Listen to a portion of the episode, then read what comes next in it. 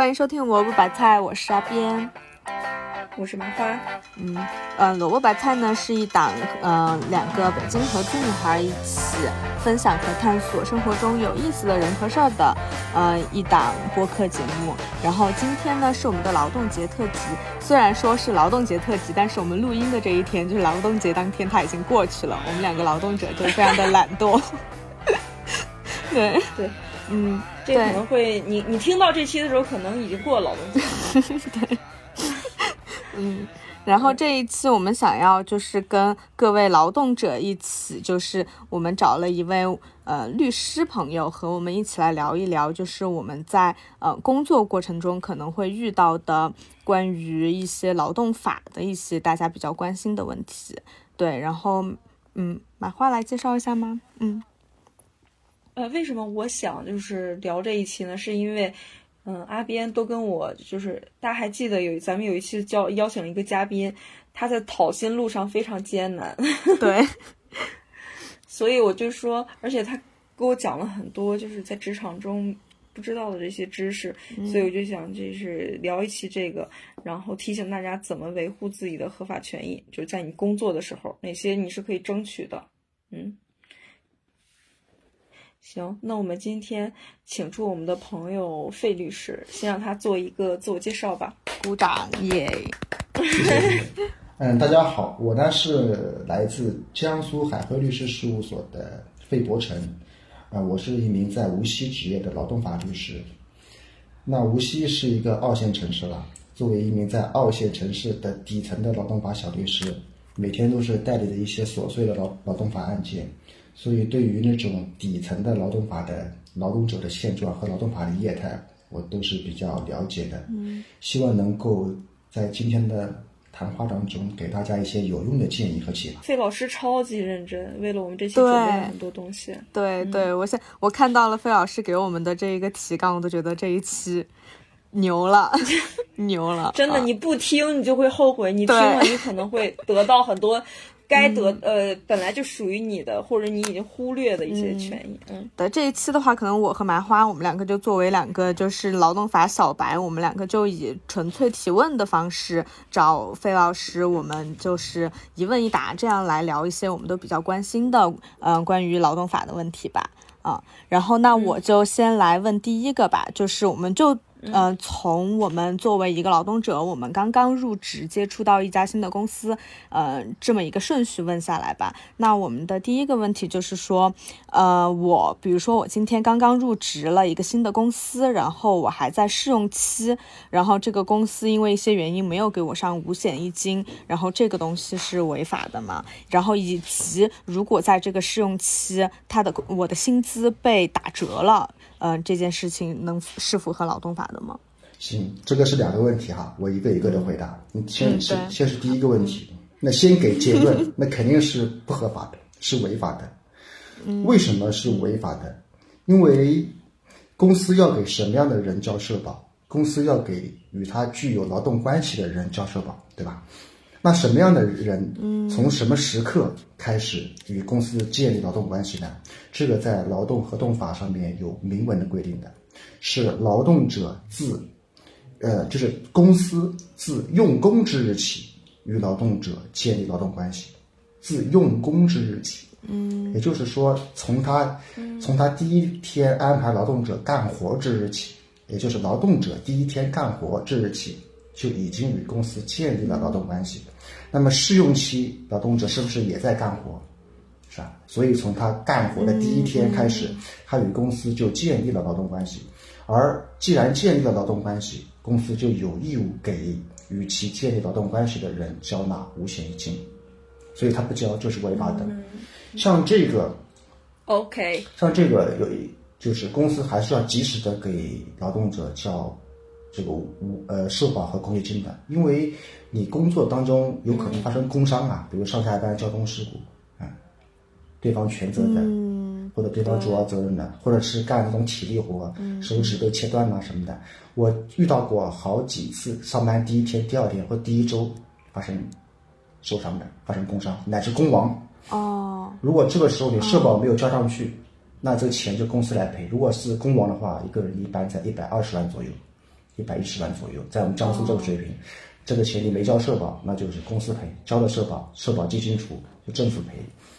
所以如果没交社保，对于小企业、这个打击是毁灭性的。哦，所以说其实给劳动者交社保，就是一旦发生像这样的比较极端的事件的话，其实对于公司来讲，它也是一个自己的保障。对，对呀、嗯，明白。哎，那费律师，您刚刚一直在强调一个词，就是自劳动关系建立之日起，也就是说，比如说我。自劳动关系就是，比如说我事实上其实已经跟这个公司建立了劳动关系了，但是可能我合同还没有签，那这种情况下怎么算呢？自劳动关系建立，我可能这个月已经开始干活了，但是我可能还没签合同的话，那不算不算建立了劳动关系呢？算的，它是自用工之日起，算的，只要你干活了就建立了劳动关系，公司就有义务给你交五险一金，有义务给你签劳动。书面劳动合同，他没给你签，没给你交代，是公司的责任，是公司的不当的地方。明白。哦，那试用期打折呢？试用期打折，这个太常见了，这个是合法的，这个有明文的法律规定的，就规定在劳动合同法里面。规定在劳动合同法里面，就是劳动者在试用期期间，工资不得低于本单位相同岗位最低档工资。或者是你劳动合同约定的本人工资的8折，不低于8折。哦，所以打8折是合法的，是合法的。哦，这没办法。那第一个问题，咱们总结一下，就是，试用期不给你上五险一金是非法的，然后工资打8折是合法的。对，对，那是不是也有一个，比如说我的合同签的几年，然后它的一个工资，关于一个试用期的一个长度，是不是也有一些相应的规定？有的，就是试用期的长短是根据你所签订劳动合同的期限来决定的。你劳动合同签订的期限越短，所能约定的试用期也是越短的，这个也符合常理吧？具体的规定就是，也是规定在劳动合同法里面。就是劳动合同签订的这个期限是3个月以上不满1年的，就是跟你签的是三个月到1年的劳动合同。那么试用期最长约定不得超过1个月。如果是劳动合同签订的是1年以上不满3年的，1年到3年之间的劳动合同，试用期约定最长不能超过2个月。如果说那个劳动合同签订的是3年。到无固定期限的，无固定期限就是永久了。那么试用期最长，约定不得超过半年，就6个月。哦，那咱们公司就是给你签3年的，然后试用期是6个月。3年最划算，你有没有发现？3年最划算。对，是吧？对，他跟你签3年，他就可以以最长时间来试用你。对于公司的来说，他。这个约定最长试用期，这个最长的性价比就是签3年。你看3年，一下可以搞6个月，然后又是6个月里面最短的3年。难怪，惊死他了！哎呦，这真的是效益最大化。效益最大化是的，对对。他为什么要约定较长的试用期呢？一个是试用期它工资低嘛，是8折嘛。第二个最关键的，试用期的辞退比较方便，正式工的辞退公司非常困难。就是他的这个辞退的标准是很高的，具体后面可能会谈到。但是试用期的辞退相对于正式工的辞退要简单的多得多，他的举证义务啊，辞退要求要低得多。他的要求在我们劳动合同法上面是表述一句话，就是试用期期间被证明不符合录用条件的。录用条件，你可以在你的这个入职的这个协议里面明文约定，就是。很容易就可以找到你不符合录用条件的地方，但是你要正式工的辞退很难的，所以说它试用期长，这个公司有回旋的余地嘛，是。所以试用期辞退的话，其实这个因为劳动法就只有这么一句话的规定，也就是说，其实这个怎么说量裁的话，完全就是在公司，他只要有一些不满意，他都可以随时让你走。对，对。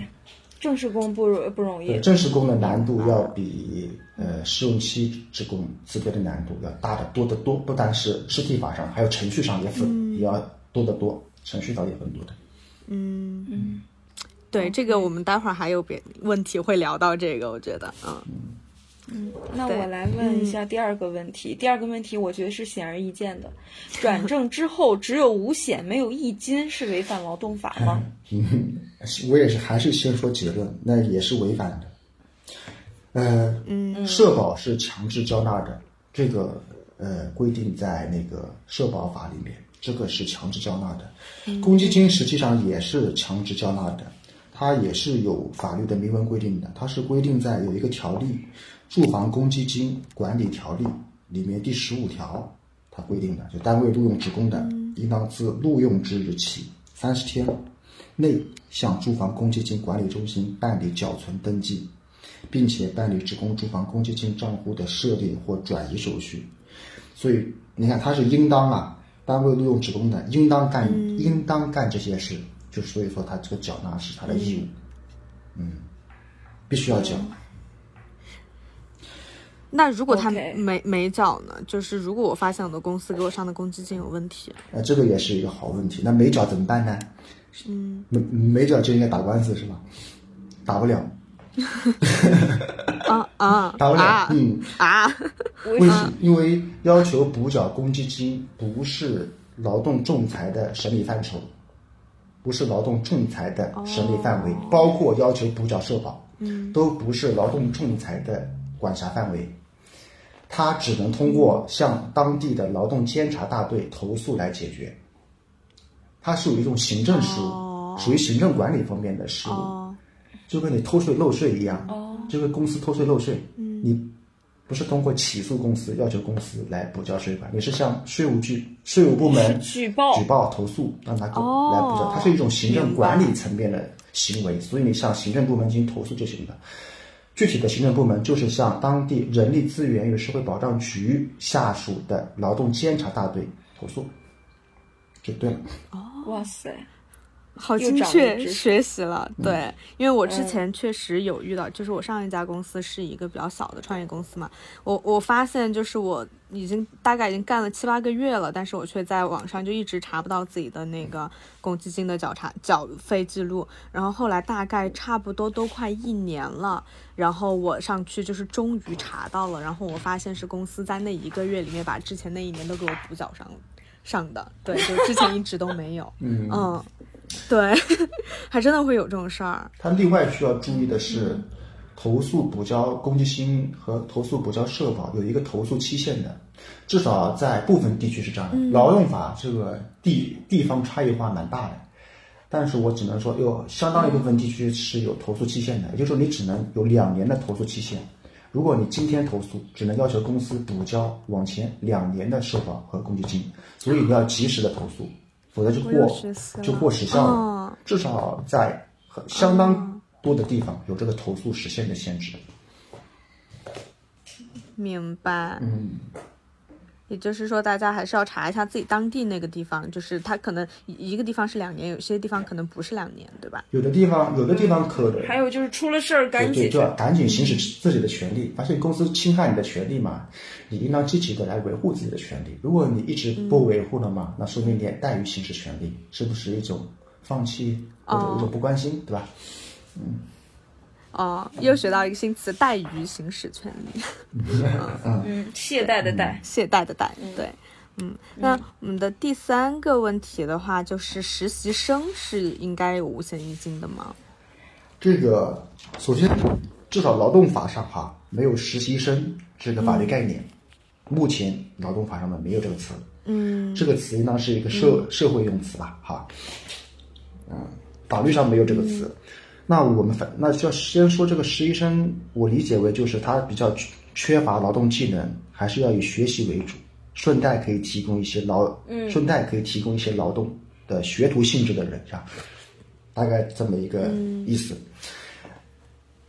之前我讲过，用人单位要为哪些人交五险一金，我讲过，他的判断标准就是要为与自己建立有劳动关系的人交五险一金。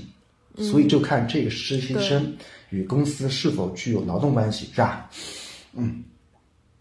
好，那实习生现在分好几种呢，一种是那种在校生大三大四，对吧？到相应到专业对口的单位学校安排过去的去实习，这一种学生与那个实习的单位是没有劳动关系的，他的人事关系应该还是跟学校建立。这个时候用人单位不需要为他缴纳五险一金，可能系统上也交不进去，因为他的可能孩子跟学校他的人事关系可能还是跟他所学习的学校之间发生的，是吧？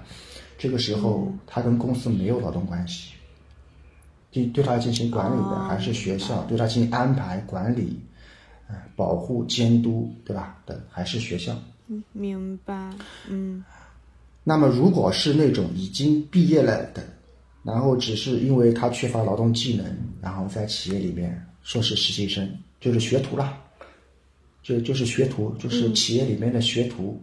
这种是与企业之间是有劳动关系的，这个企业是要为这种学徒性质的人交纳五险一金的。这种比较常见的呢，像那种什么理发店的学徒，你别看人家什么都不会，天天看着你干活，是吧？按理来说，这个理发店哪怕是课题工商户，得要给人家交五险一金的。我说按照法律来哈，因为他的人事关系是在公司这儿了，他与公司建立了劳动关系。理发店对他承担着安排管理，对吧？的这种职能，明白，具有劳动管理关系的。那我想问一个有点刁钻的问题，就是你刚刚说，如果是在校他是一个在校生，然后他在企业实习，但是他没有和企业建立劳动关系，企业不给他交五险一金。但是如果他在上班的期间，出车祸了，可能死了，这种情况下怎么办呢？像这种情况下，那不构成工伤的或者工亡的，就是公司不需要构成工伤。是的，所以呢，对于这种在校生出去实习的实践当中，学校或者用人单位一般给他们买人身意外险的，不知道你们有没有这种经验？哦，会给他买人身意外险。我们好像有会有。你不买保险，人家不敢让你来干活的，不买这种人身意外险啊。我明白了。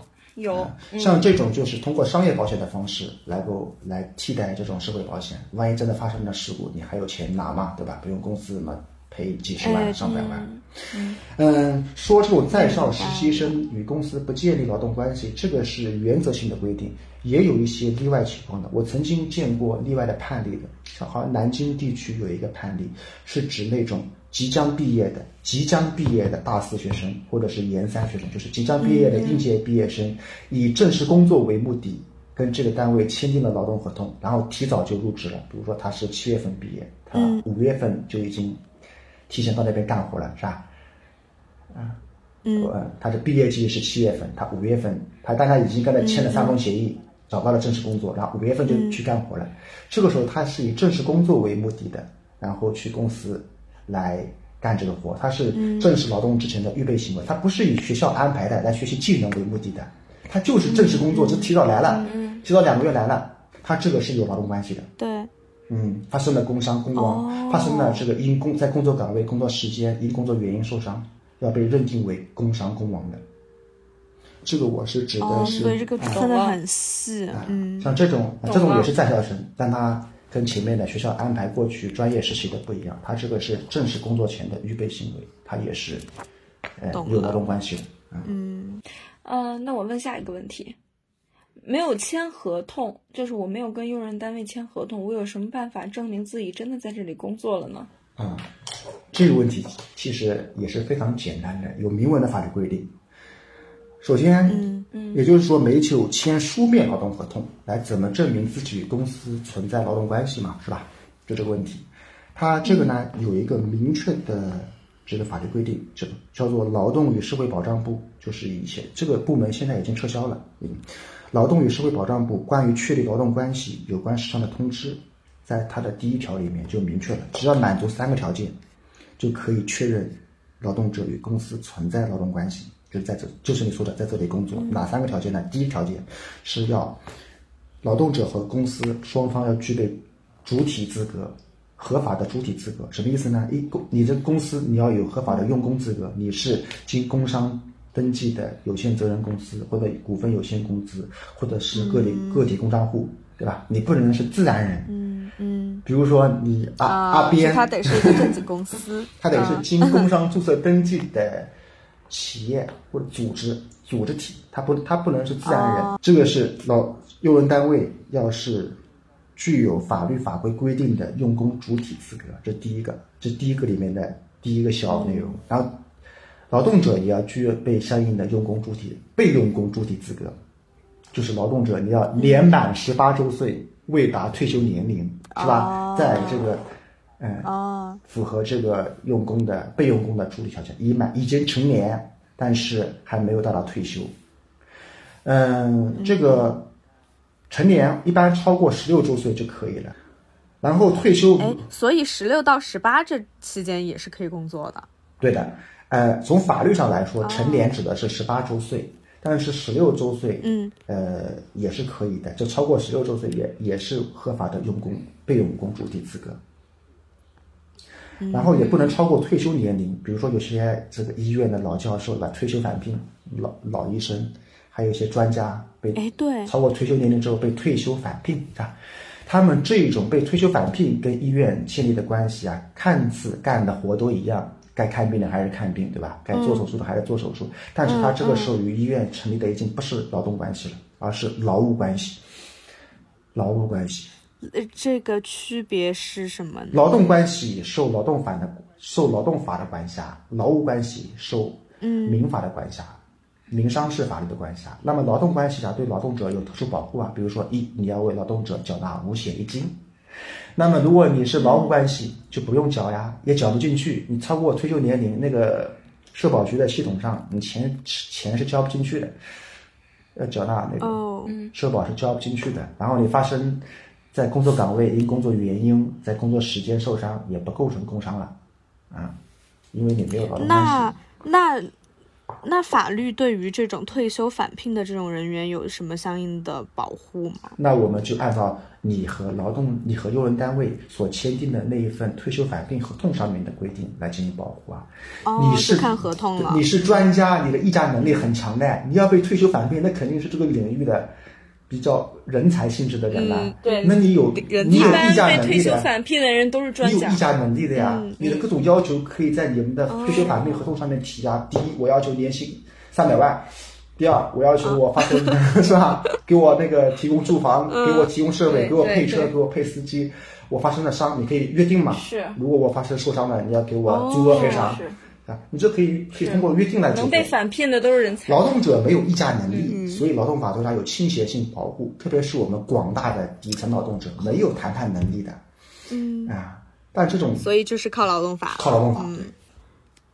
第二点，我们的问题是我没有签合同，有什么办法证明自己真的在这里工作？第二点是要企业对这个劳动者进行了劳动管理，也叫用工管理，就是这个是劳动关系的核心，就判断是否存在劳动关系的核心，就是判断这个企业对劳动者有无进行用工管理，也叫劳动管理，我后面就统称为用工管理吧，这个词用的比较传统一点。所谓用工管理，就是指你的工作是由公司来安排的，你的干活是由公司来安排的，你在公司的安排组织下提供劳动。劳动关系是不平等主体之间的，就是具有隶属关系的不平等主体之间的一种不平等的关系。它的不平等就体现在用人单位对于劳动者也是可以进行安排、指挥、管理、命令的，而劳动者对于用人单位你是要服从、听指挥，对吧？对他是隶属的，是这样一种关系。这就是打工人，对，你要去他打工，他可以安排你打工。是的，对，还得服从。他今天叫你去完成这样的生产经营行为，你得先去干，你不能说老子不干，那不好意思。是吧？对。作为记者，那个报社安排你，有一个什么事件安排你去采访，你不能说那我不采访，我得坐在这边喝茶，那不行。这个是有用工管理，用工管理的具体体现还体现在。就是公司制定的规章制度适用于这些劳动者，你遵守公司的规章制度，对吧？几点上班，几点下班，啊，9点吃饭啊，下午9点上班，对吧？这个也是体现你服从用工管理嘛。然后就是还有从事的是用人单位安排的有报酬的劳动，给你发放报酬也是对你进行管理的一种体现，因为你是接受管理，所以才有报酬。所以这个具体体现还有包括就是遵守规章制度啊，然后你的劳动是有报酬的，反正这些都统称为服从用人单位的用工管理。用人单位对你有用工管理，这是第二点最核心的。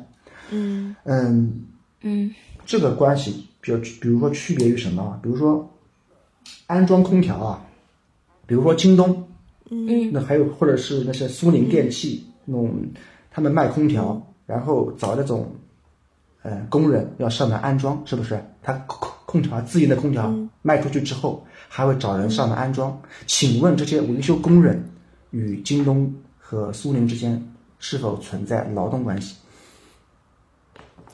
随堂考试来了。是的。存在吧？存在是吧？因为安排那个空调的活都是京东给他安排的，你去哪安，对吧？去哪安装，是吧？都是京东给他安排的。但这个有的也可能是跟品牌是劳动关系吧？它有的就不是劳动关系，有的京东或者苏宁这样的这电商啊，它是把这块活给外包出去的，包给了这种专门的安装工人或者安装商，它跟安装工人、安装商跟这个电商之间是承揽关系，它承接了这个活，揽了这个活，用我们的俗话来说，那也就是说的话，可能外卖小哥和外卖平台也不一定是存在这种劳务关系的，是吗？对，现在这种互联网之下，这种外卖的小哥跟平台之间的劳动关系还是非劳动关系，讨论的很热烈的。它是劳动关系的话，也被称之为新型劳动关系。现在到底是不是劳动关系？然后他们骑车的过程当中发生了交通事故，能否构成工伤，是一个有很大争议的话题。包括那个对直播的女主播跟直播平台是不是劳动关系，也是有很大争议的。总之就是按照我们这个来去，比如说那个我们还是回到刚才那个例子，装空调的安装工人跟电商平台之间，你看它如果是承揽关系啊，它的这个工具是自带的，安装工具是自带的，什么钳子啊、那个棒头啊、是吧？那个扳子啊、电线啊都是自带的。还有电钻都自带的，因为你承担了这个活啊，我只是把活派给你，所以我不用给你提供这个劳动工具、生产工具。对，但是如果你是我的劳动者，我公司应当为你提供劳动工具的，对不对？所以说，如果这工具是公司提供的，那么也可以间接的来佐证劳动关系，就是从劳动工具也是来判断公司是否对这个劳动者进行用工管理的一个方面，这是一个具体的判断的。方面，比如说你的劳动工具是公司提供的，那这个是更有利于认定劳动关系；如果你的劳动工具是自带的，更有利于认定承揽关系，自己揽活的。明白了。第三个认定劳动关系的条件是要求劳动者所提供的劳动是用人单位业务的组成部分。就你用人单位是一个主营业务，你的这个好理解，你听我来给你解释，来给你举例。它这个就是说，你用人单位你的业务是什么？就是你工商登记的业务或者实际经营的业务，这都是指你的业务是什么。然后你劳动者提供的这个活动劳动，要是这个业务的组成部分。比如说，某公司像我们律所，就拿我们律所来举例哈，招了一个这个每天清洁厕所的这个清洁阿姨。有的吧，我们是招了一个的。那请问这个清洁阿姨跟律所之间是否是劳动关系？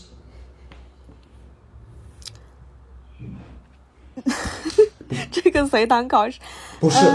我听起来有一点像我们所谓的外包这种，就是跟刚刚讲的那一个外卖小哥和外卖平台这种感觉有点像。它结论就是不是。为什么不是？因为它不符合第三条。它前两条都符合啊，他第一条，你看他人家也没超过60岁，也没有到达退休年龄，也成年了，是吧？第一条符合用工和不用工的主体资格是符合的。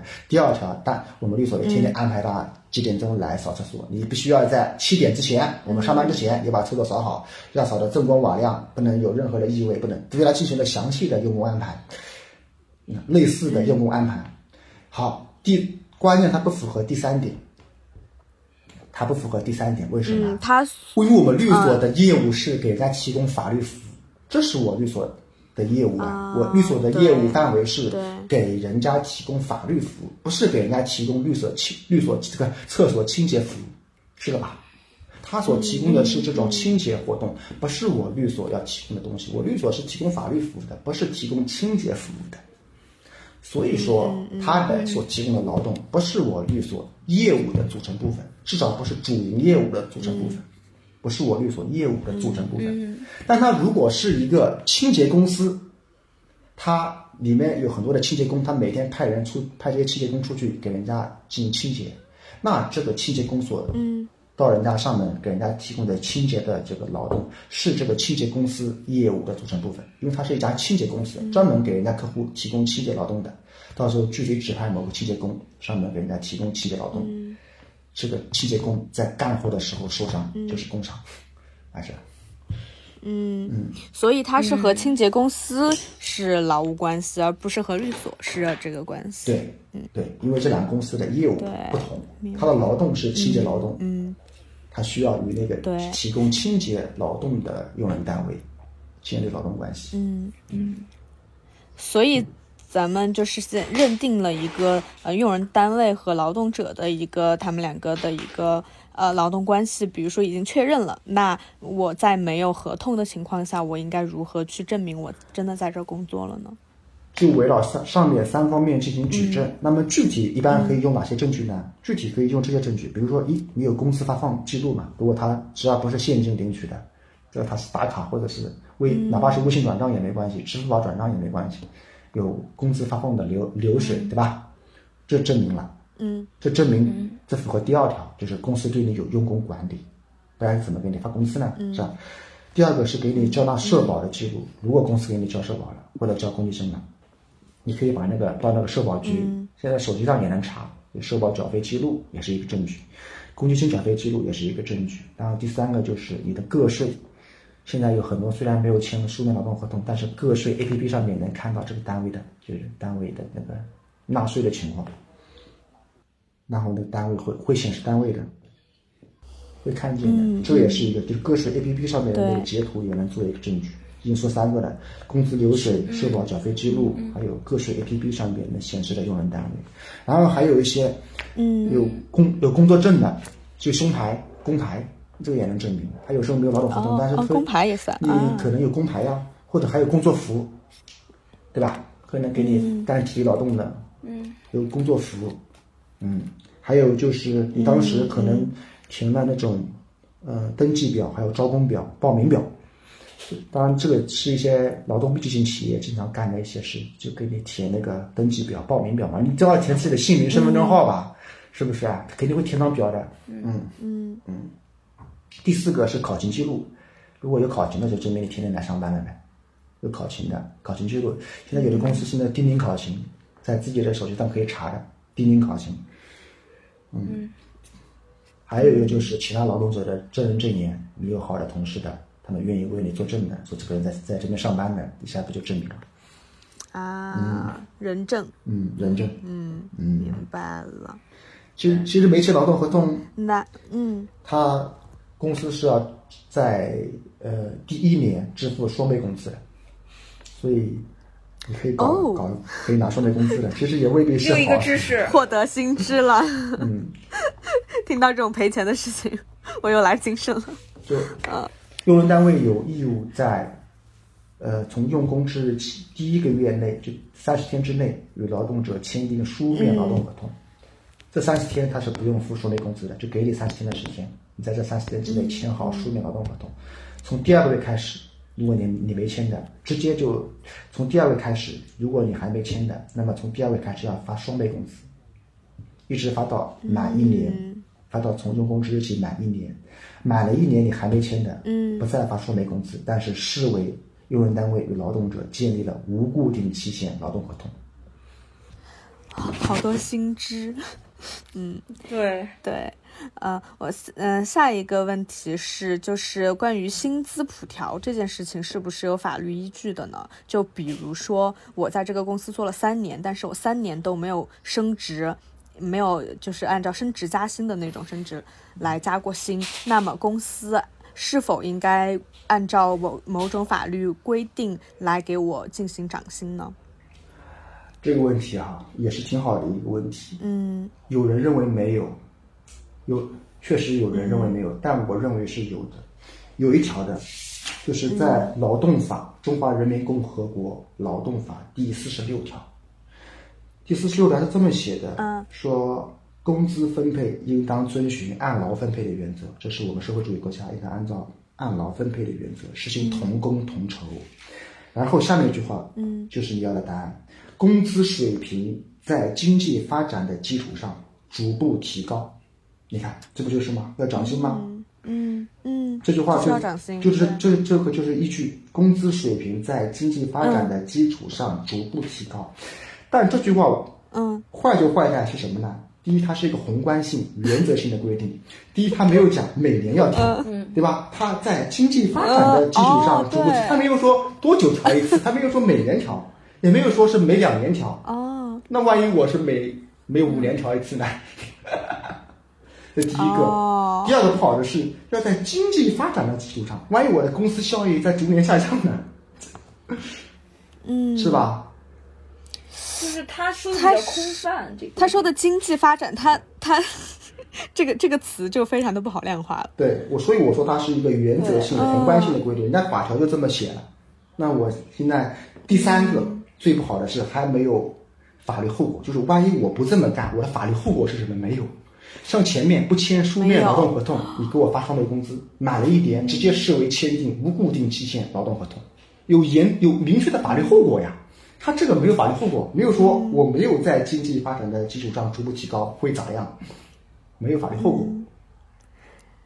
哎，真的，这我之前一直都觉得，就是每一年就是应该按照所谓普调涨薪。然后我在之前有一个公司工作的时候，就是没有涨薪，就没有升职加薪，然后我就一度就觉得公司做的不对，然后就内心非常的委屈。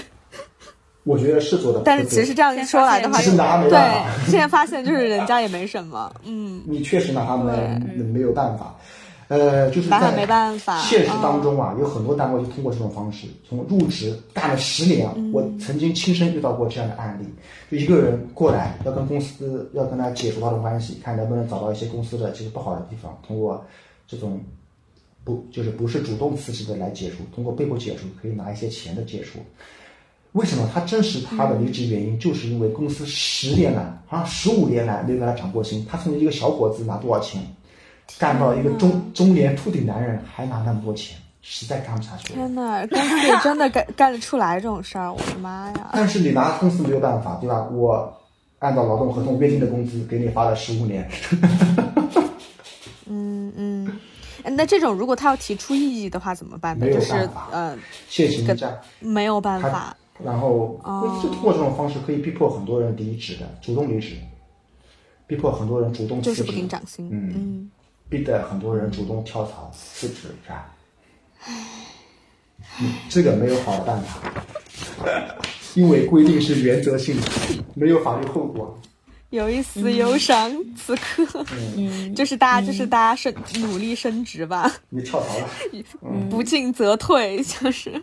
所以怪不得很多人说，就是升职就靠跳槽。对，加薪就靠跳槽。对，你要是在这个公司一直不升，都要靠跳槽来加薪的。我问下面一个问题哈，续签合同的时候，公司不愿意续签，就等于变相辞退吗？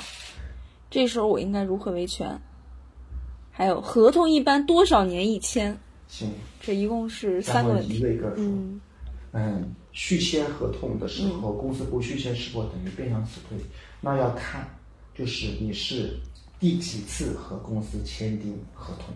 如果你是，我先说法条，我们后面再来回答这个问题，因为这个问题要结合法条才能搞清楚。公司在以下几种情况下，应当与劳动者签订无固定期限劳动合同。哪几种情况下呢？第一种，劳动者在这个用人单位已经连续工作满10年了，在这个情况下，如果除非劳动者反对，否则公司应当与劳动者建立无固定期限劳动合同。就他干满10年。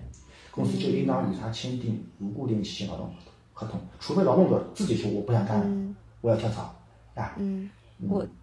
好，还有一种情形就是公司已经连续2次与劳动者订立固定期限劳动合同，那么在第2次劳动合同期限满的时候，除非劳动者反对，否则公司应当与劳动者订立无固定期限劳动合同。比如说，虽然公司与劳动者签订的都是1年的劳动合同，但他签了2次了，第1次签1年，然后期满之后又签了1年，这个时候当第2个劳动合同1年期满的时候，除非劳动者不想跟你继续续签了，否则你必须与劳动者签订无固定期限劳动合同。所以这个时候，那么就要看，那么公司不续签是否等于变相辞退，就要看，如果是劳动者工作没有满10年，并且是第1次签订固定期限劳动合同，比如说签订的是3年的劳动合同，3年满了，那劳动合同期满当然可以终止了，你否则约定劳动合同期限干嘛？不就是为了期限之后届满之后终止吗？否则期限的设置没有意义啊。这个时候，那么期满就终止，但公司要给一笔经济补偿金。期满了，比如说期满了不续签也是可以得到补偿的。对。劳动合同期满，只要不是前面的2种情形，就是工作没有满10年，也没有连续2次订立固定期限劳动合同，那么期满就是应当终止的。只要公司他不想续签了，那就是期满终止。但是公司应当给经济补偿金。就是说啊，就是公司不愿意跟你续签了，公司要给你钱。对。你愿意，但是公司不愿意跟你签，所以公司要给你钱。期满之后，如果是你要签，公司不给你签，要给经济补偿金；如果说你不愿意续签，公司仍然要给经济补偿金。就合同期满，公司要给合同期满劳动关系终止的，公司要给经济补偿金。就是无论是你们谁想终止，都要给，只要是都要给钱。明白了。期满而终止的，因这个原因而终止的。学会了，感觉又捡了一笔钱，确认了一个，就是要给钱。对，但是如果你是主动且辞职性的这种主动离职的，那拿不到经济补偿金的。这个是你自己不干了，你自己那没办法呀。那个是因为客观原因，劳动合同期满了，是吧？所以说辞职。那我还有一个疑问，费老师。我想问一下，就是连续订立2次固定期限劳动合同，这个是指的是第2次还是2次之后啊？就是指连续签订的2次劳动合同。什么意思呢？比如说我就一共2次啊，一共2次，第2次是第2次是吧？然后到了第3次的时候，就必须跟人家签订第3次的无固定期限劳动合同。所以说，当公司只有1次选择机会。当他第1次签订了一个固定期限劳动合同之后，那么合同期满了，他这个时候就要做慎重考虑了。他如果决定跟人家再签1次合同的，实际上就已经是叫等于是签订了无固定期限劳动合同，因为你只要再续签1次，你后面期满之后，根据这个规定，因为你已经连续签订2次固定期限劳动合同了，对吧？所以你必须要跟人家签订固定期限劳动合同。所以第2次就第1次，他的选择机会只有1次，就是在第1次劳动合同。所以第1次的续签非常的关键了。是的，只要续签1次，后面就 OK 了，就续上了。无固定期限劳动合同就是指的，其实就是意思就是公司不能开掉你，就是公司不能开掉你，除非你主动辞职。它就是指无固定期限，就是指从今天干到退休，干到退休年龄。那他辞退你得赔给你一笔钱。那看公司是因为什么理由而辞退你？比如说公司没有正当理由的，就是不想要你的，那肯定第一他不可以辞退你，对吧？我又没有犯什么错，你怎么能辞退我呢？第一他不能辞退你，第二他如果非要辞退你，你有2种选择，一种是我不接受辞退，我要继续在这边干活；第2种是我接受你的辞退，但你要给我经济赔偿金，不是经济补偿金。经济补偿金是在这个地方或在这个公司干1年就拿1个月的工资，比如你干10年可以拿10个月的工资作为经济补偿金。然后经济赔偿金是经济补偿金的2倍，比如说你在这边已经干了10年啊，公司违法辞退你，然后你也接受了公司的违法辞退，但是你可以要20个月的工资。懂了，嗯，又捡了一笔钱。我今天就是麻花遍地捡钱。对 ，OK， 这个时候是我如何？那这个时候，如果你不是我刚才列举，如果你是我刚才列举的那两种情形，就工作满10年或者已经订立了2次固定期限劳动合同，这个时候公司不是不能不续签吗？必须续签，他不愿意续签就等于变相辞退，这个是 OK 的，是，对，确实是这样的。他如果真的不续签，等于变相辞退，那么这个时候你有2种选择，也是我刚才说的，一种你是接受他的变相辞退，拿钱走人，拿经济赔偿金走人；第二种是，那你变相辞退，说明你不是一种合法的辞退，那我就不同意辞退也可以。如果这个活比较好，这个岗位比较难得啊，这工作比较难得，你可以要求恢复继续劳动关系，就继续在这边干活，他辞不退的。就是要求仲裁委判定恢复或者继续你与公司之间的劳动关系，继续在那边干活。他如果不安排你干活，那没关系，因为你是违法辞退，我没有接受你的违法辞退，所以我与你的劳动关系仍然是处于继续的状态，对吧？你自己单方不安排我干活，但是那是你的事情，我到了期就给你要工资，每满1个月给你要工资。你不安排干活，我就在家里面吧，好吧？你也不叫我，也或者我去了公司，你不给我安排活，我就坐在工位上面。但是我到月要给我发工资呀，是不是？每个月2万块钱。天哪，不错。好笑。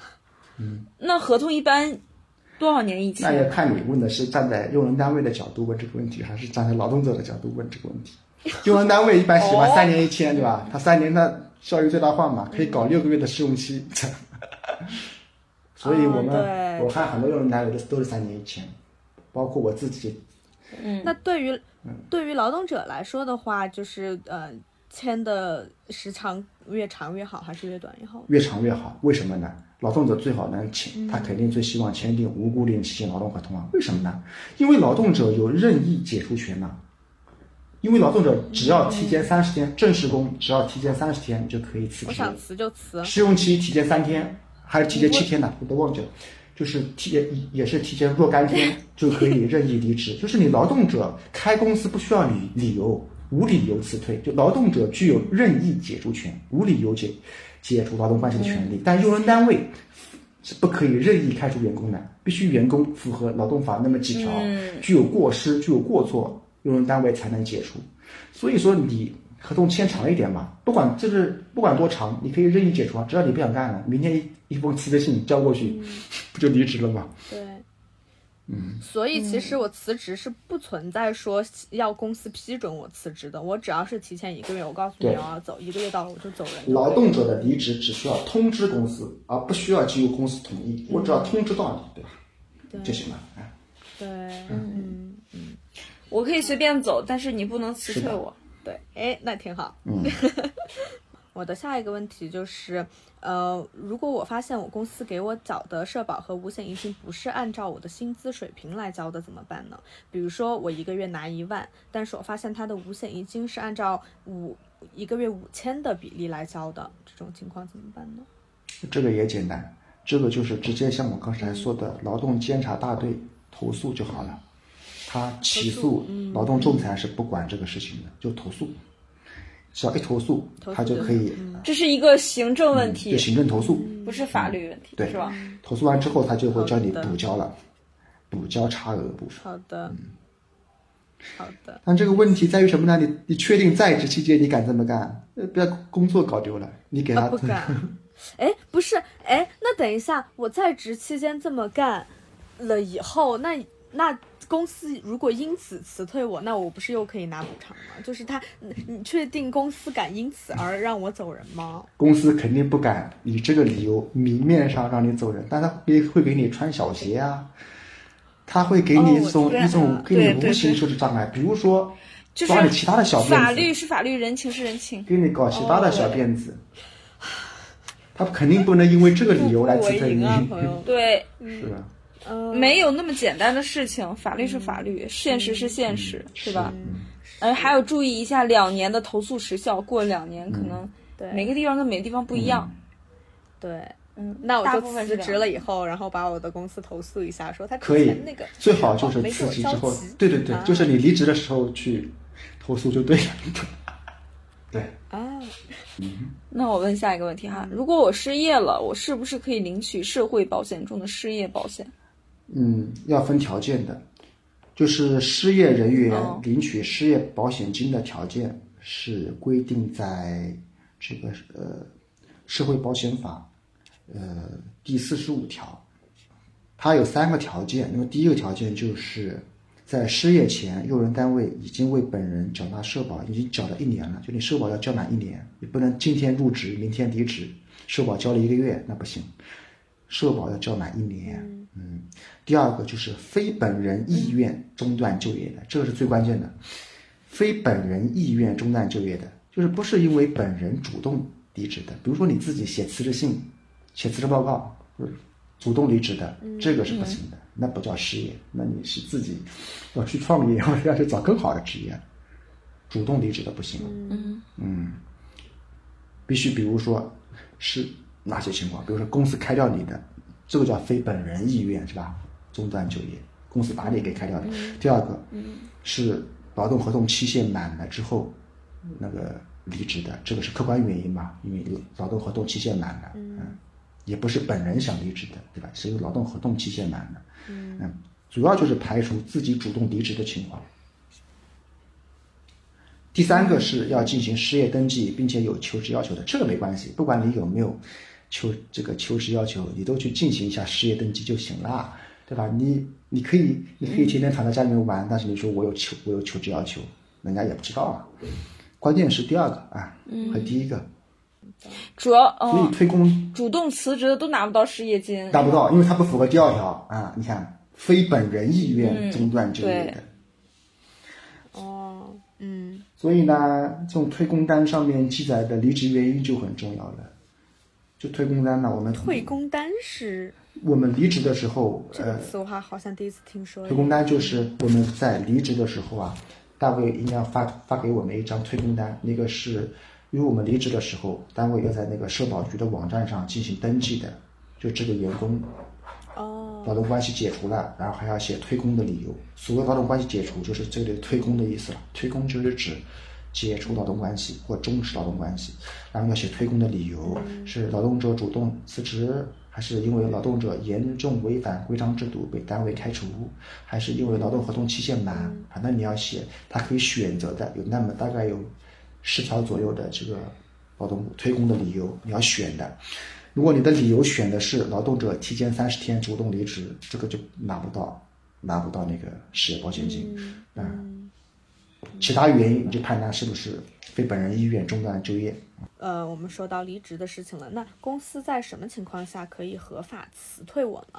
以及如果我是被裁掉了，那我可以拿到什么样的补偿措施呢？以及第3个问题是，我离职了以后，我的年终奖和绩效奖这些奖金还能兑换吗？3个问题啊，我们一个一个的来说。公司在哪些情况可以辞退员工？这个是有法律的明文规定的，情况比较多，情况大概有10种左右。第1个是劳动者有过失的情况下，公司可以解除。劳动者有过失的情况下，公司可以合法的解除劳动关系，这个也很符合常理吧？你劳动者有过失，具体指哪几种过失呢？第1个是在试用期期间，这个劳动者被证明不符合录用条件的，这个是我们之前说的，就是开除试用期期间的人的条件，就是叫做被证明不符合录用条件的，在试用期期间，这是第1种情形。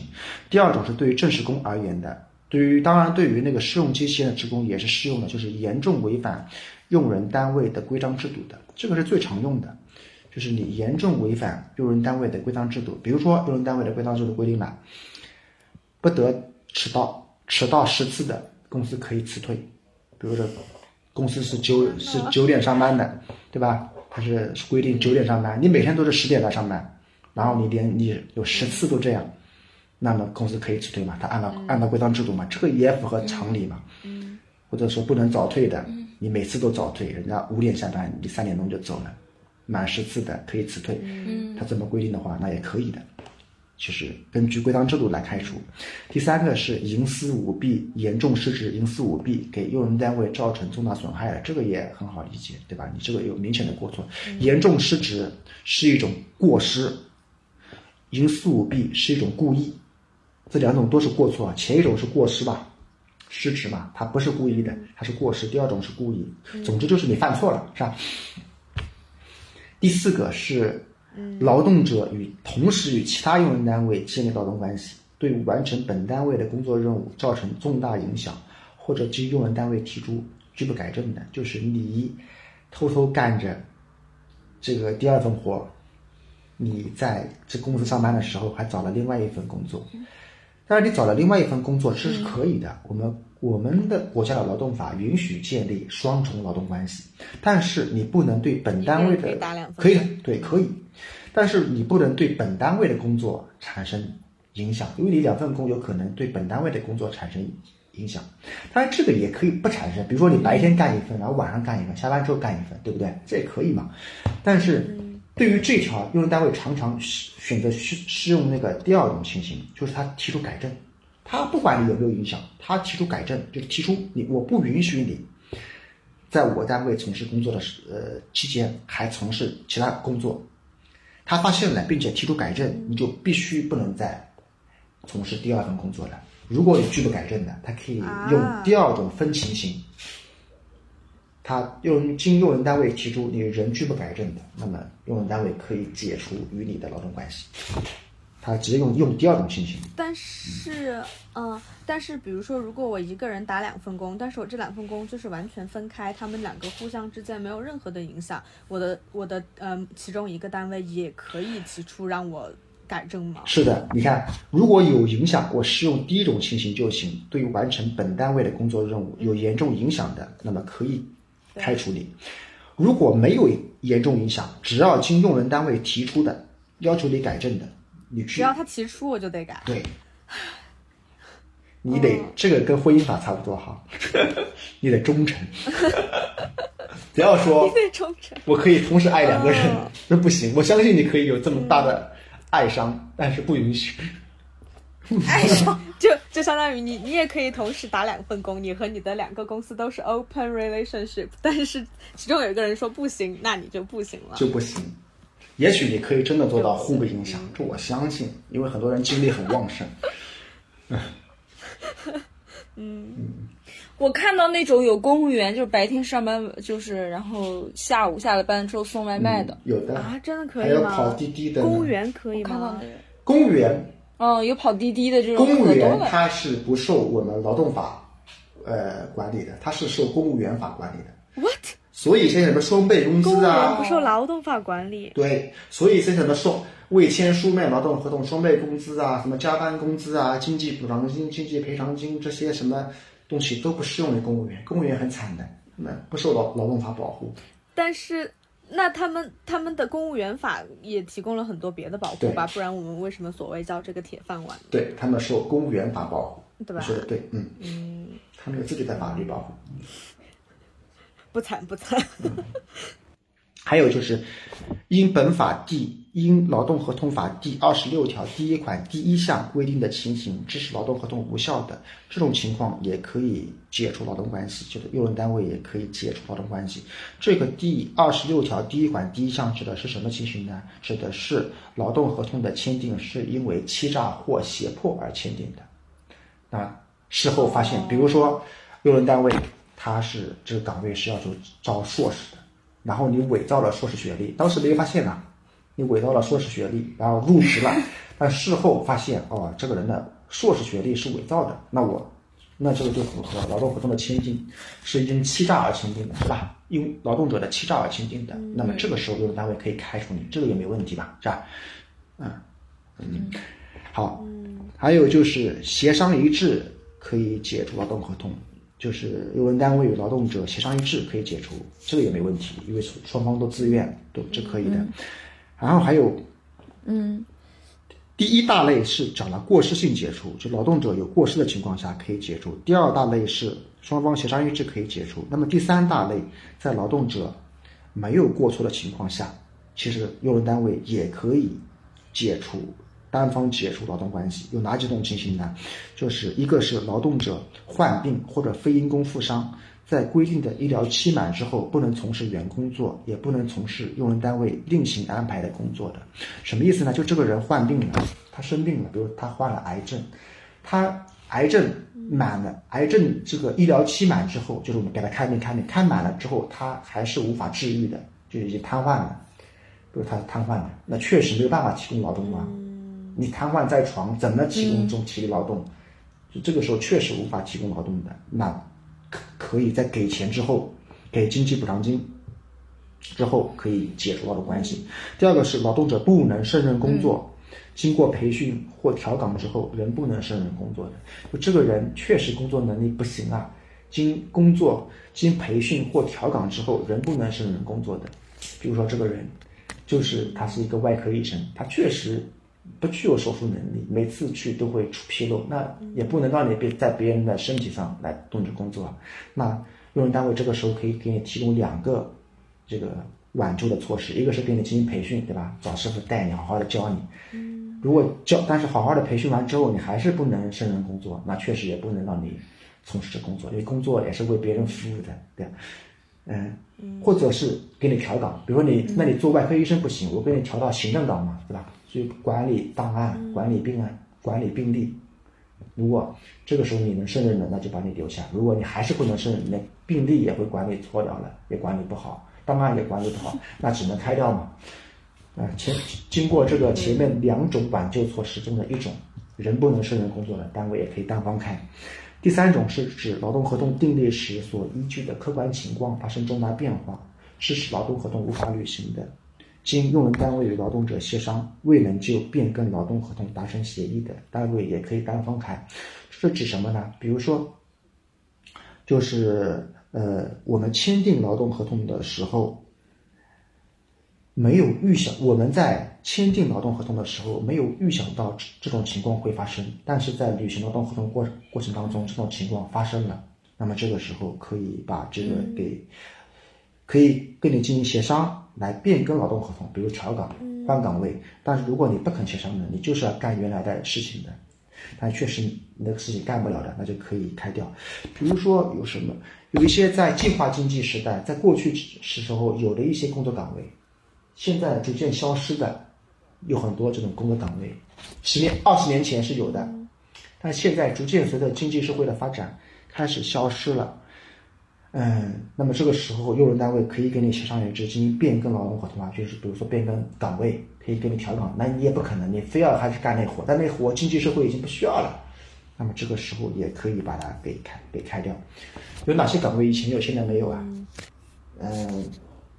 我举一个例子，比如说，公司以前这个生产比较落后、比较传统的时候，都是手工生产，然后随着经济社会的发展，它开始引入机器生产，不需要那种操作工了，对吧？不需要那种操作工了。比如说以前的那个分拣是人来分拣的，现在是机器来分拣的。那么这个分拣的岗位，这种烟的分拣烟丝的分拣岗位，它不需要人来分拣，你非要从事那个分拣岗，那肯定就不行的呀。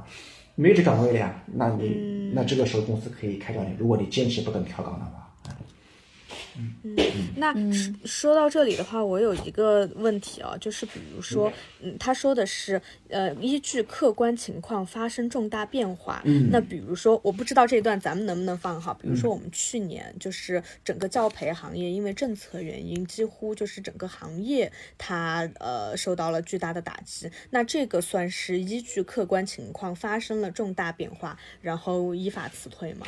这个算是吗？这个属不属于这一条有待争议，说它这个是不是叫客观？它首先它是因为政策因素，对吧？还不是那种客观的经济规律。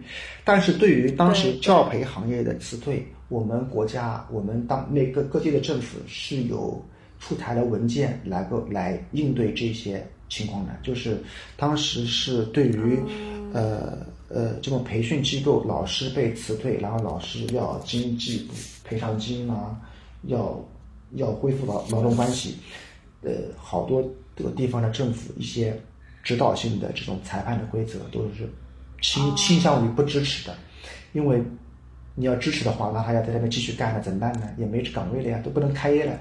所以是倾向于不支持的，不支持这个老师要求继续工作，就继续在培训机构提供培训服务，以及要经济赔偿金什么的都不支持的。他们这种，那只能是一种政策性导致的一种特殊情况吧。对，那咱们就这时候就聊到裁员了。对，裁员也是，其实严格上来说也是属于用人单位来单方辞退劳动者，对吧？但是它这个是大规模的辞退，那前面都是指的个别辞退，这是大规模的辞退。经济裁员指的是什么情况呢？就是有下列情形之一，需要裁减人员20人以上，或者是裁减不足20人，但是占到企业职工总数的10%以上。用人单位提前30天向工会或者全体职工说明情况，在听取了工会或者职工的意见之后，裁减人员的方案向劳动行政部门，就是向现在的人社局进行报告之后，可以裁减人员。原来裁员需要报告的。对，裁员必须要。但是这上面说裁员需要提前30日向工会或者全体员工说明情况，但是就我们所知，应该有很多公司在裁员的时候都没有做到这个提前30日说明情况吧？应当提前30天向工会或者全体职工说明情况，然后再裁。它是视为哪些情形呢？第一个是企业按照破产法进行重整的，第二个是企业经营发生严重困难的，第三个是企业转产、重大技术革新或者经营方式调整，经变更劳动合同后仍需裁减人员的。第三个是其他因劳动合同订立时所依据的客观情况发生重大变化，致使劳动合同无法履行的。它就是指各种客观情形要大规模裁人的，不是公司想裁就裁。你看它这几种情形都是一些用人单位不可抗拒、难以避免的原因，不是用人单位想裁就裁的，而且他要向行政部门进行报告的，要经行政部门批准的。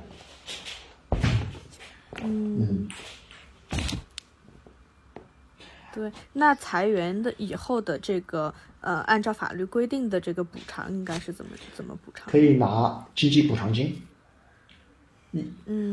可以拿经济补偿金，就是我前面说的，每工作按他的工龄来，每工作了1年。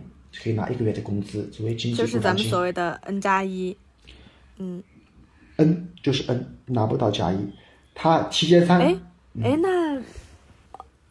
那咱们说的那个 N+1，那他们大家传说中拿的那个+1 是？加一是我们前面说的劳动者无过失性被公司辞退的情形，因为你看那条的法定情形是指的是用人单位要。对于劳动者无过失的情况下，用人单位辞退劳动者的，用人单位要提前30天以书面形式通知劳动者，或者额外支付劳动者1个月工资。那个情形包括就是劳动者患病或者非因工负伤，后来经治疗身体条件仍然不能从事原工作的，还有什么不能胜任工作、调岗和培训之后仍不能胜任工作的，还有其他情形，前面我们已经说过，那个公司也不用负责。这跟裁员还很不一样。那个情形就是那个情形公司也不需要付+1，但是他需要提前30天通知劳动者，劳动者30天之后才可以走，对吧？实际上，劳动者还从通知之日起不可以拿1个月工资吗？但有一些公司不想见到你，哎呀，这三十天你不用干三十天了，我直接付1个月工资给你，你立马滚蛋，是吧？他这个+1是这么来的，实际上也可以不付这个+1，只要我提前30天通知你，就不用付这个+1了。明白了。如果他想让你通知的时候你就立马滚蛋，那你就多付1个月工资，那他就要+1啊，就+1。所以这个+1是从，如果你能够容忍他通知之后他再干1个月，然后拿1个月工资，那你就不用付这个+1。又学会了。那咱离职后的那个年终奖和绩效奖还能发吗？能够的，因为年终奖跟绩效奖它属于工资，它属于劳动报酬的范畴，既然是公司，就应当发呀，因为用人单位没有理由，没有任何理由拖欠劳动者的工资。只是说像年终奖、绩效奖，它可能不能在离职的时候立刻发，按照劳动法的规定，用人单位应当在劳动者离职时立即结清所有的工资。但是如果这个年终奖或者这个绩效奖，它是要根据它的评定的方式、它的评定规则跟公司的业绩啊有关的，那它可能就要等到年底了，因为公司可能到年底的时候才能根据这个一年的财务状况，才能算得出他回了多少账，对吧？他的盈利多少？因为到年终的时候，他的账都没有回款呢，可能还有回款还没有回款呢，他才能到了年终的时候才能算清楚这个公司的业绩的情况。万一这个业绩跟你的年终奖的评定规则是有关的，到了那个时候才能算出你是多少年终奖嘛。所以，他可能到年终的时候才发。还有就是你可能这个年终奖，比如说你在今年只干了半年你就离职的，那有可能这个需要，你只能拿半年的，需要就是以你工作的在这一年的工作时间所占这一年的比例乘以年终奖，你不能干一年也拿，只干一个月就离职的也拿一整年的年终奖嘛，那也不公平。法律规定的年假有多少天？年假这个是有明文规定的，就是如果职工你的工龄啊已经满了一年不满10年的，年休假是5天，就工龄是1年到10年之间的，年休假是5天；工龄在10年到20年之间的，年休假是10天；工龄满了20年的，年休假最长就是15天。这里的工龄啊，真的好少呀！我们国家的特别脏。他这个需要注意的，这个工龄不单只在本单位工作的时间，它是指你它是指从你参加工作的时间，对。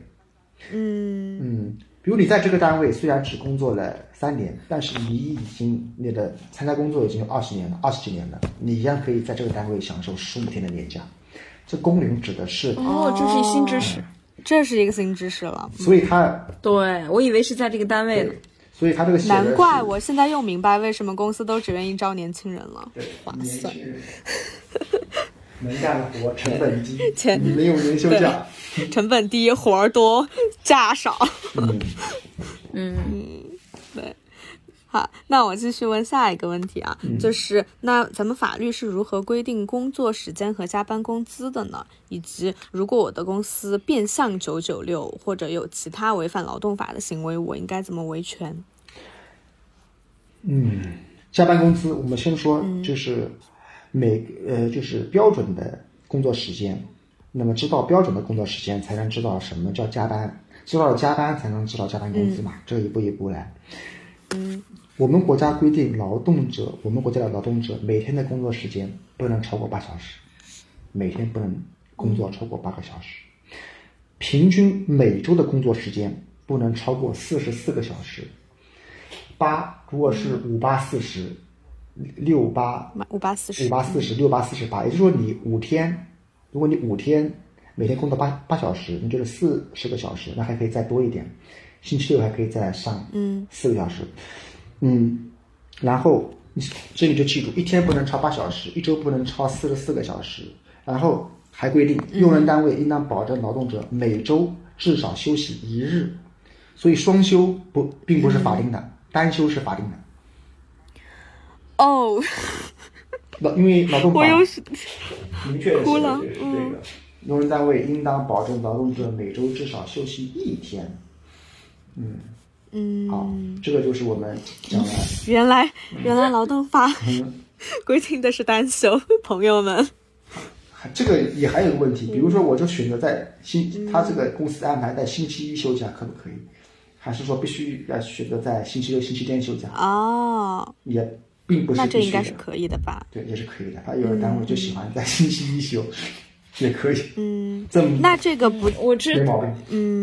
那这个不就是有一点矛盾吗？就是每个工作日不超过8小时，然后每周不超过44小时和每周至少休息1日，这个对，可能是不是就要涉及到我们所说的如何界定加班的这个问题了？不矛盾的，每天工作不能超8小时。如果你工作6天的话，你看你前5天都8个小时呢，5×8=40，然后第6天你工作4个小时呢。40+4，44嘛，那不是就符合所有的条件了？对。对对，不矛盾。哦，那咱加班的话是怎么规定呢？好，那么超过这个规定呢，就是加班，对吧？所有的不管是每天超过八小时的，还是每周工作时间超过44小时的，还是每周工作超过6天的，都叫加班，对吧？嗯，好，嗯，那如果是加班的，我们先要区分情况。如果是每天工作超过了8小时的，在一天之内工作超过了8小时的，我们称之为这种叫加点，因为它是超8小时嘛，叫加点。加班里面 有更具体的称呼，叫加点工资，要支付加点工资。超过8小时的，应当按照这个工资水准的150%来支付加点工资。比如你8小时以内的工资是这么多钱，然后8小时以外的应该是 1.5 倍的来付工资。1.5倍是加点工资，1.5倍。嗯。第二个是休息日加班工资，就是你每天工作不能超过6天吧，至少安排休息1天。但是如果你没有安排休息的，并且后面也没有安排调休的，没有安排补休的，那你就要支付加班工资。那么休息日的加班工资是200%，比如说你前面工作日的工资是这么多，如果你安排他休息日加班，安排他休息日加班没关系，但是你可以安排后面补休给他补回来，只要你补回来了就不用付加班工资。如果你没有安排补休的，就要付加班工资，要付2倍。嗯，如果你是安排劳动者法定节假日工作的，法定节假日不是也应当放假的吗？但是你安排他法定节假日工作的，应当支付3倍工资。嗯，所以就是1.5、2倍、3倍的关系，1.5、2倍、3倍的关系。其中只有休息日加班可以安排补休。就是加点的情况和休息日加班和法定节假日加班的情况都不能安排补休，只能给钱。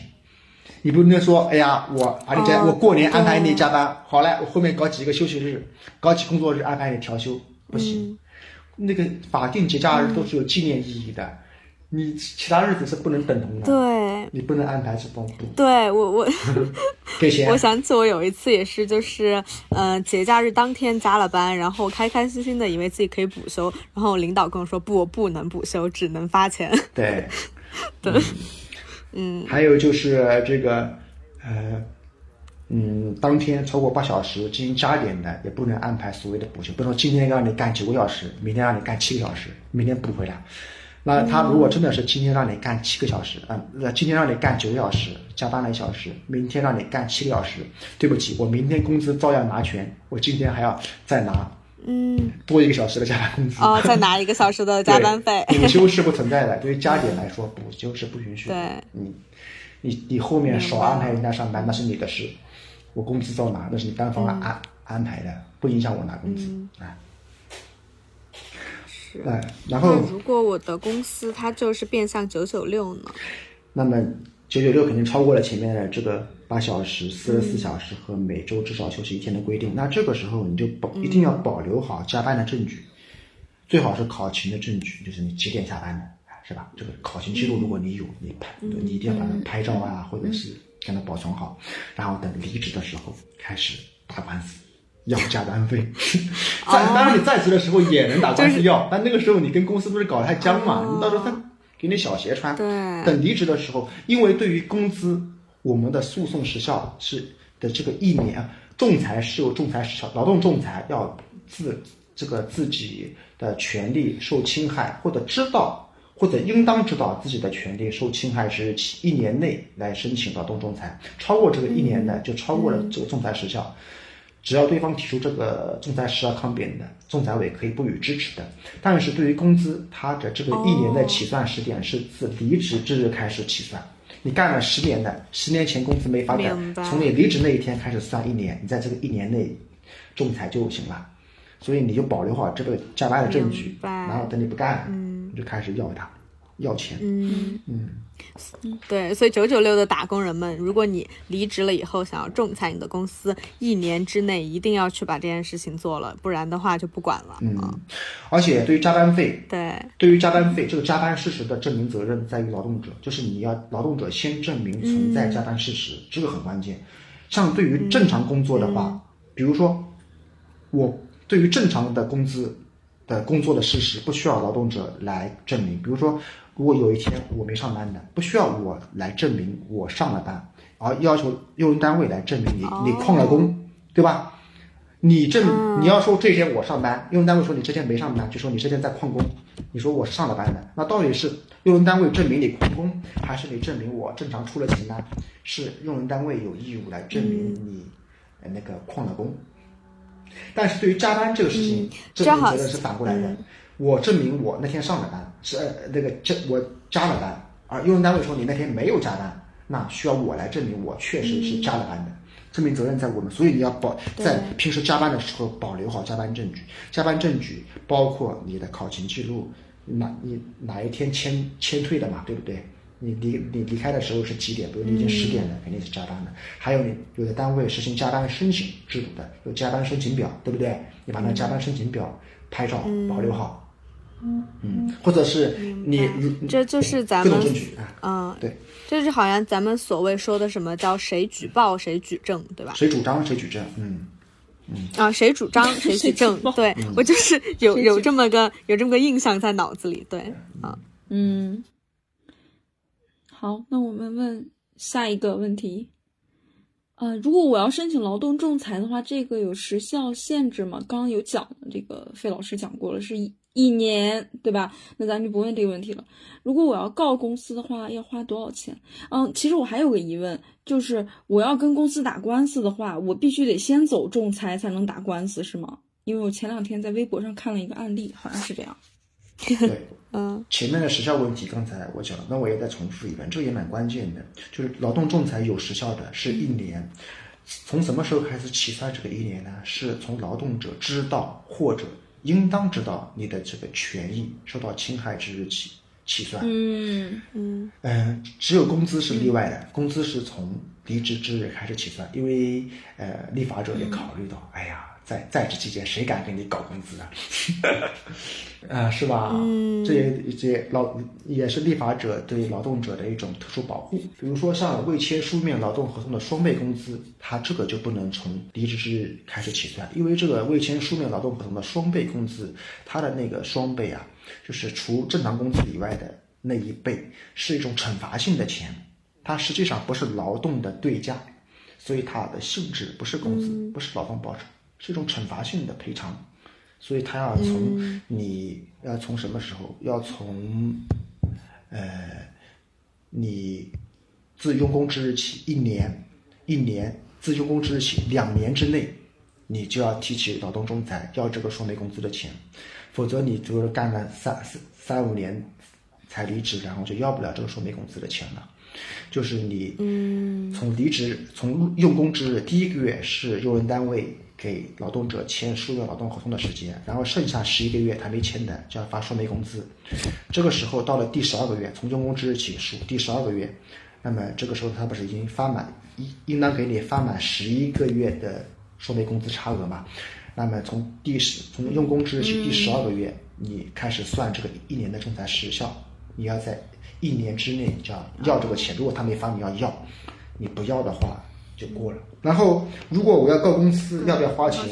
告公司劳动仲裁免费的，这好消息，打官司劳动仲裁是免费的，不要钱，哪怕你是要30万的工资也是免费的。就是在我们商事案件里面，诉讼费很贵的，打一个像一般的商事纠纷什么几千万的官司，诉讼费好几十万的，很贵的，你打不起的，因为你不能确保自己打赢啊，有可能存在你官司打了1分钱没拿到还赔了钱，还要赔这个仲裁费用，赔诉讼费。仲裁阶段是免费的，然后在法院的1审和2审阶段是收费的，是5块钱，也很便宜，5块钱，这是一个好消息啊。当然你请律师的话，你这律师费肯定是要自己花的。如果你请律师的话，你不请的话那就没这费用。你请律师的话，律师费那你要花的，国家不管。那费律师在您的工作期间有没有遇到过一些和劳动法相关的一些比较经典的案例或者印象深刻的案例，可以给我们分享一下吗？因为我们是做律师的，天天特别是劳动法案件做的也比较多，天天都是在打劳动法的案件，也不能说是经典吧，反正每个案子都挺特殊的，都有自己的特殊特别之处。那反正说几个吧，一个是我曾经代理过一个，我只讲一个，就是有一个人，这个呢也是一个很多单位里面有的单位乱给人家开这个入职，开这个收入证明，开完收入证明之后，实际这个人与公司没有劳动关系，但是你给人家开了收入证明，比如帮他办贷款啦，帮他干嘛干嘛的，给他开了收入证明，然后这个人就拿着收入证明跟公司打官司，跟他要工资。这纯粹就是其实帮忙，有可能是就是为了他办贷款帮一个忙，给开了收入证明。为什么会有这种事情？像这种案件我就遇到过。当然，他如果是真的跟这公司没有任何的瓜葛，那也好办，因为你除了收入证明之外，你拿不出其他在公司劳动的证据嘛，是吧？那么法官也知道这种经常有帮人家代开收入证明用一些贷款的一些这个事情的，这种事情社会上也有，所以也不会帮他确保劳动关系来支持他的工资的诉请。但是我之前遇到一个案例，就是这个人持有收入证明的这个人跟公司的老板之间两个人是合作关系，两个人合作为房地产公司进行暖场活动的，就这两个人合伙，然后有房地产公司的楼盘要开盘了，他们就会举办暖场活动，然后这两个人就负责承办这个暖场活动，他们要找那种先弹古筝的、唱歌的、招主持人干这个活动，然后从这个房地产公司拿钱。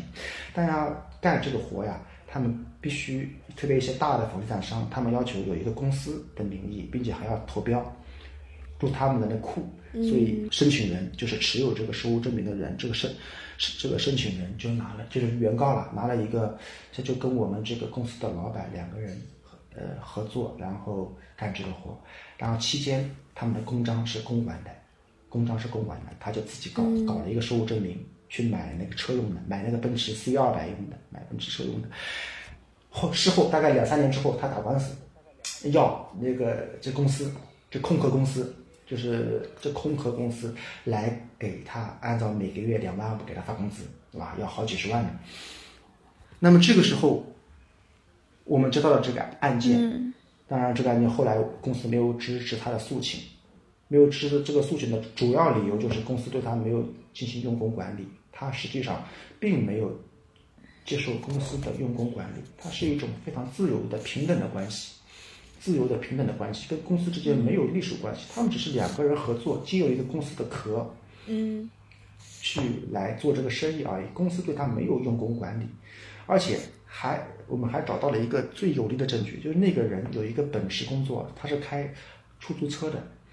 当时我们是调取了他的这个微信的转账记录，发现他每天晚上都是向不特定的人进行收款。我就问我的当时，这个人是什么意思啊？天天向这么多人进行收款是干嘛呢？这个15-20块钱的，啊，他说他就是开出租车的，他这个是说他那个收了打的的钱。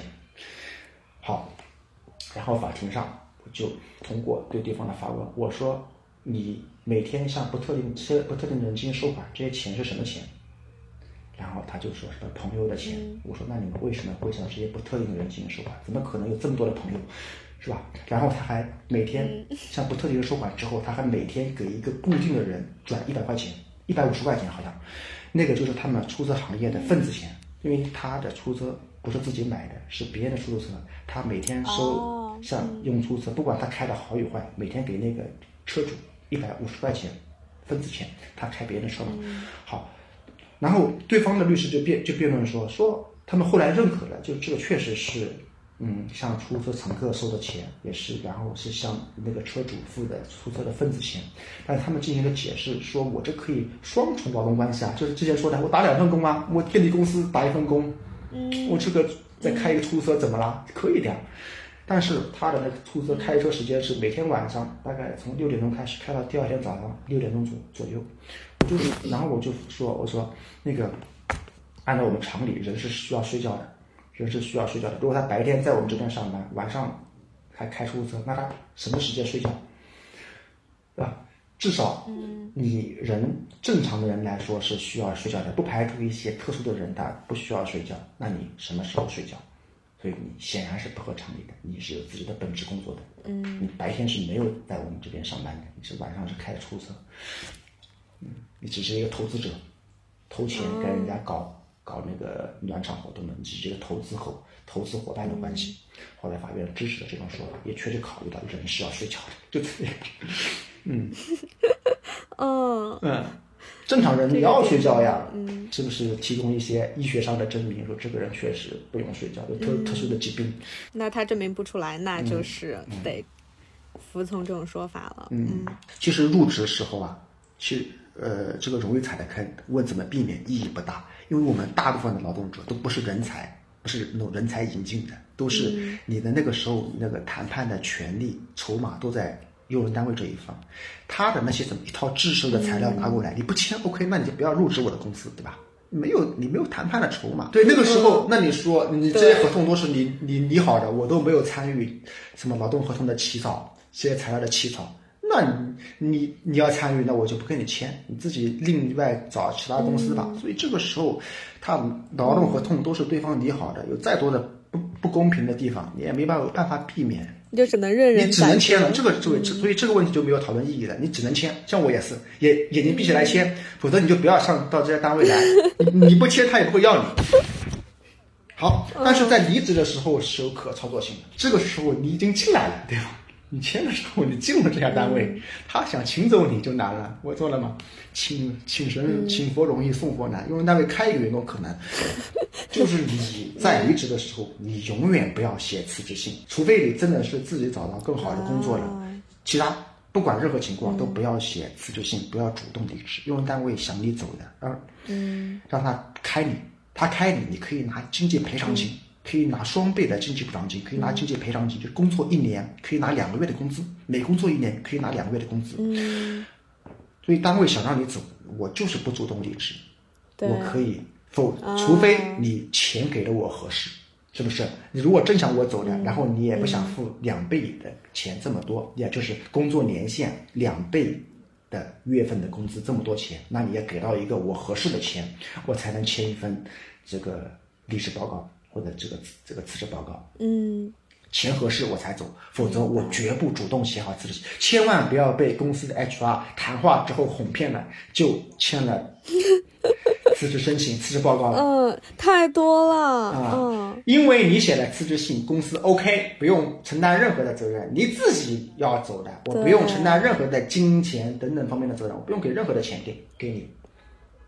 但是你一旦不签这个字，他就开不掉你，他又想你走，又开不掉你，只能通过钱来贿赂你，还是啊？对，这个时候真的是要守住自己的，不要被 HR PUA。对，都是这种模式，什么京东讲什么你什么毕业了，扯淡嘛。啊、哦，对对对，讲你毕业了，开掉就开掉呗，还毕业了。那我现在再问我们今天的最后一个问题，就是说，当权益遭到侵害的时候，这个时候公司跟我打感情牌，我要不要服软呢？你都权益都已经受到了侵害了，那公司都已经侵害你的权利了，哪还有什么感情？有感情他都不会侵害你的权利了，是不是？所以这个时候，就谈钱吧。如果钱合适，我们就协商解决；是的，钱不合适，那我们就通过劳动仲裁和法院起诉来要得我法律规定的该给我的钱，对吧？既然他已经侵害你的权利，我觉得是他先不讲感情的，不要给我打感情牌，是你自己先不讲感情了，是吧？对对，侵害权利的时候你没跟我讲感情，是啊，现在就不要侵害完权利求我原谅的时候跟我讲感情了。那你求我原谅，你有没有拿出这个真实的行动？比如说给钱，是不是？好像渣男。对，我突然想到一个问题，咱们可以就是费律师可以稍微简短一点回答哈，就是临时想到的，就是我有很多朋友，他们就是比如说在一些大厂工作，然后离职的时候那个启动竞业协议，就想问竞业协议，因为在我们劳动者看来的话，会觉得它真的是有些时候就竞业竞到基本上，当你从这个公司离职了，他就把你从这个行业赶尽杀绝的那种感觉。那竞业协议这个东西在法律上来讲，它是有相关的依据吗？有，它合法吗？合法的，有的，劳动法明确规定的。那怎么办啊？但是，那我从这儿走了以后，就像费律师刚刚说的，我入职的时候我没有任何谈判的资格，公司让我签竞业我就必须签，那我走了以后，那我不是我就不能在这个行业干了呀。是的，这个没有办法。那劳动者怎么办呢？没有办法，因为你入职的时候你签了竞业，现在我们劳动法对劳动者离职是自由的，这个是原则，因为劳动法，因为劳动者可以提前30天任意离职，对吧？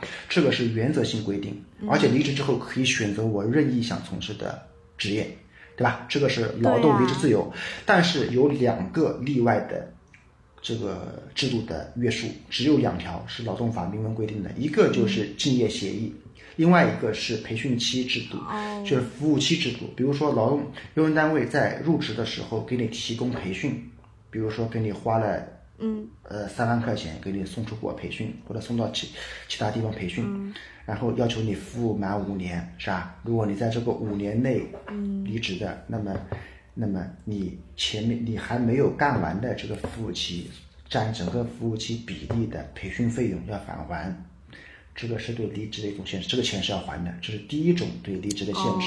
第二种离职的限制就是所谓的竞业协议，这个也是允许的，法律明文规定的。那么竞业期最长不能超过2年，这所以它还是有约束的。它第一，它不能超过2年；第二，竞业期期间，用人单位是要给劳动者发工资的，但是要打个折，8折还是6折？我忘了，8折还是6折的，要给他发工资的，按月发工资。只是打折之后的。我有一个朋友，他签了2年的竞业，然后他离开以后，他的前司确实给他发工资了，但是就是每个月大概就是象征性的赔了他2,000-3,000这种，就是远远达不到就是所谓的打折后工资的那个价。那他这个可以，他如果说我记得是6折还是8折，这个我忘了啊。如果说他的这个。在竞业限制这个2年期间所发的工资没有达到这个法律规定的下限的，他一方面可以申请劳动仲裁，要求补发工资。比如说，假如是6折的，他之前工资是1万块钱一个月的，那么每个月应当发6000块钱，他只发2000块钱的，那他每个月可以向公司再要4000块钱，是不是？他可以打官司要这个工资。如果说用人单位与他没有发满工资，他也可以向用人单位进行告知，说你没有给我足额发放这个竞业期限的工资，所以我将不再遵守竞业期的限制。如果用人单位接到这样的催告之后，还是坚持低于法律的最低标准给他发放竞业期的工资，那么他可以不遵守这个竞业协议的限制。因为我们现在在司法案例当中，要求劳动者遵守竞业限制的前提是你要按照法律的规定给劳动者发放竞业期间的工资，钱发够了你才能叫我遵守，要有对等的义务。如果你不给我发钱，你不能要求我遵守这个竞业限制的义务的。对，但是我们从操作的稳妥来看，如果他钱没发够，你最好先催告一下，防止他是因为一些操作，最好先催一次，防止他是一些因为操作失误，如财务的操作失误，也有的工资发漏了、发忘了，是因为财务的操作失误，并非是一种恶意的那个不发。但是如果你经过我催告之后，你明知我已经发现这个钱发少了，你还故意发这么多的话，那我就可以不遵守，因为你的对等义务你没有履行。当然，如果履行了对等义务，比如每个月发到60%的工资，那其实他已经进行了一种补偿了呀，是不是？这个时候你就必须要遵守。那这个时候我们作为这个诚信守法的公民，那我建议还是诚信守法。是。好的。我今天真的学到太多东西了。我天哪，很多就是意识不到的东西，感觉捡了好多钱哦。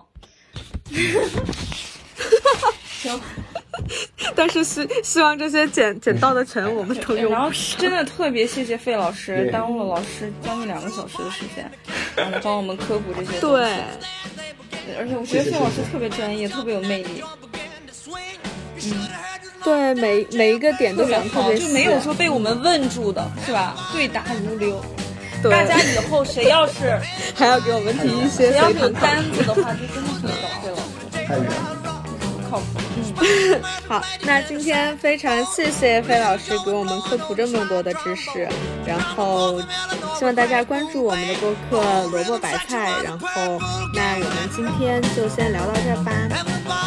谢谢飞老师，谢谢，拜拜。